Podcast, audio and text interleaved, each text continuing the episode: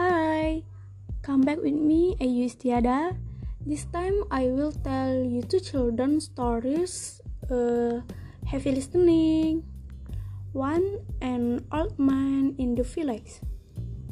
The old man in a village who does not feel happiness and is considered to bring misfortune by his next birth.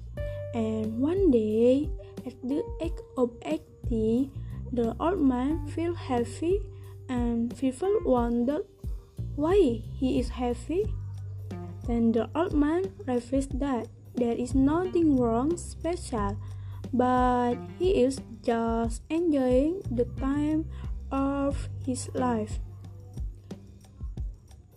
Story 2 Cinderella tells the story of a dogger named Cinderella who has a stepmother and two stepsisters.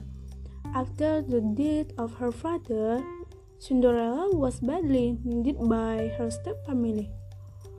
One day, there was a working soldier who came to give a, an invitation to a competition from the French. When he wanted to go, Cinderella was not allowed by her stepmother. But there was a miracle that happened and made Cinderella able to come to the event and to flash. But the miracle only lasted until 12 o'clock at night. The clock was about to show 12, so Cinderella ran out, but she left her glass slipper and was found by the French. The French immediately looked for the owner of the glass slipper.